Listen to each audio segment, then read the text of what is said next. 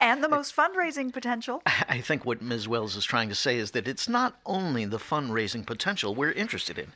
We are looking for a work that inspires, a work that speaks to the imagination of the human spirit. Something like. Well, Perhaps maybe the. Oh, spit it out, man. You want the Juliet by Lazard. Excuse me? The Juliet by Lazard. For God's sake, isn't that what all this is leading to? If we've offended you in any you way. need something with sizzle. There's nothing like a life size nude to turn people on. Even if she does weigh 1,700 pounds. oh, Lord, I thought you'd never get to it. You can have her for four months. This meeting's over. I hope we haven't taken too much of your time. Well, you have. It's time for dinner.